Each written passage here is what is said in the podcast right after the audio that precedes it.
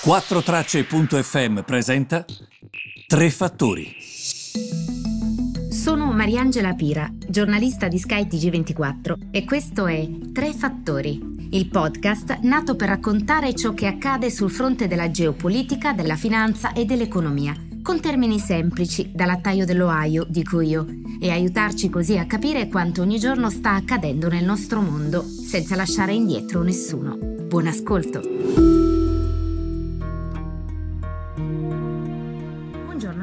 Spero stiate bene in queste settimane particolari. E, um, oggi i mercati si sono risvegliati in Asia con un tono un po' diverso, sono tutti in rialzo.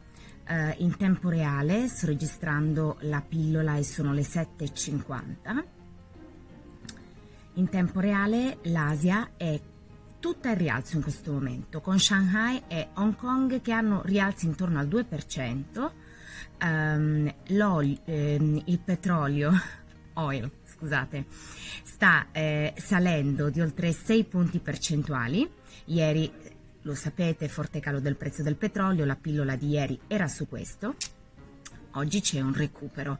È come se la situazione, dopo ieri, si stesse normalizzando. Questo di solito accade. Dopo forti cali ci sono um, delle stabilizzazioni del mercato ok? Ed è quello che si sta verificando e che speriamo si verifichi anche eh, successivamente con Piazza Affari e con Milano. In molti avete scritto, approfitto di questi minuti per rispondere alle vostre domande, ma perché il mercato non è stato sospeso ieri? Perché le borse non sono state sospese? Vedete, non è così, non è, mh, mm, così facile. Innanzitutto Piazza Affari Milano non la può prendere una decisione del genere perché noi siamo in un mercato comune. Quindi la Germania che stava perdendo, l'Inghilterra che stava perdendo avrebbero detto grazie che sospendete. e noi? Quindi o si prendeva una decisione comune, ci sono state volte in cui questo è stato fatto, a seguito per esempio dell'11 settembre, lo ricorderete bene, oppure no quindi ehm, bisogna però prenderla tutta insieme se si fa parte un, di un mercato che comunque non può agire da solo. Altra cosa è quello che ieri ha detto Consob. Consob è l'organizzazione che decide relativamente a ciò, quell'organismo che controlla i meccanismi di borsa, diciamolo in modo così un po' grossolano per far capire a tutti. Altra cosa è quando Consob ha detto stiamo valutando il cosiddetto divieto dello short selling. Cos'è lo short selling? Quando tu eh, vendi scommettendo sul ribasso di un titolo, ok?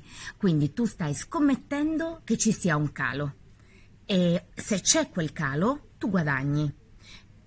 Consob ha detto, qualora il calo fosse superiore al 10%, noi valuteremo il divieto dello short selling. Però queste sono anche delle cose molto tecniche, ma è giusto che voi le sappiate. Ieri, per esempio, tutto era in calo, però ci sono state anche delle persone, eh, degli investitori, si è andati a cercare eh, questo investitore notissimo del gruppo eh, Allianz, Allianz Bank che si chiama Bresniak, che ha comprato titoli di Stato italiani perché ha detto, sapete che c'è?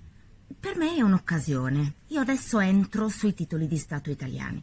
Quindi non è detto che quando il mercato cale, cala sia un Armageddon. Magari in quel momento qualcuno sta traendo dei guadagni.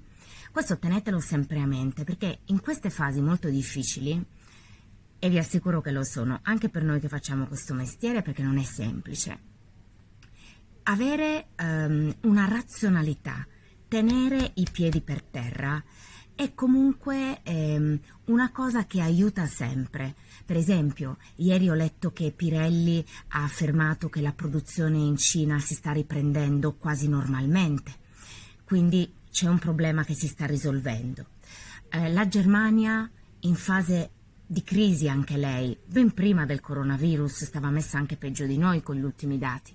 Ieri cosa ha detto? Attuiamo investimenti in questo momento, investiamo nel nostro paese e in particolare nella sanità. Io penso anche che questo momento difficile che stiamo vivendo ci possa servire per capitalizzare, per capire che infermiere, ricercatrici, medici vanno pagati il, il giusto, per capire che comunque nella sanità bisogna investire. Quindi magari eh, questo momento ci serviva anche per capire determinate cose. Quindi per questo dobbiamo seguire tutte le regole. E io adesso vi faccio vedere una cosa. Non è facile per nessuno di noi, anche qui a Sky. Guardate, di solito qui pullula di gente. Vedete? Ve lo faccio vedere proprio perché così vi fate anche un'idea. Però Sky, molto seriamente, che cosa ha detto? Ha detto dividiamo la redazione tra Roma e Milano. Quindi mandiamo molte persone a Roma, e a Milano stanno poche persone molto distanziate l'una dall'altra. Chi può lavorare smart working questo è un modo molto serio per affrontare questa situazione. Non è che non stiamo lavorando, non è che non sto lavorando, anzi si sta lavorando molto di più, però si sta lavorando in modo serio, seguendo le regole del governo, perché questo è un momento in cui tutti noi dobbiamo fare dei sacrifici. A me piacerebbe parlare adesso con i miei colleghi, mi mancano anche quelli che sono a Roma, ovviamente perché li vedo tutti i giorni eh, però è un, è un, momento di sacrificio, non ci stanno chiedendo chissà che cosa, lo stanno facendo per il nostro bene, ok? Pensate a chi queste libertà sono state tolte, ma non era per il loro bene, era perché poi magari sarebbero stati imprigionati e portati altrove. Quindi ehm, facciamolo, facciamolo, facciamolo, mi raccomando, sono giorni molto difficili, però dobbiamo resistere. Un abbraccio a tutti e grazie per i vostri commenti.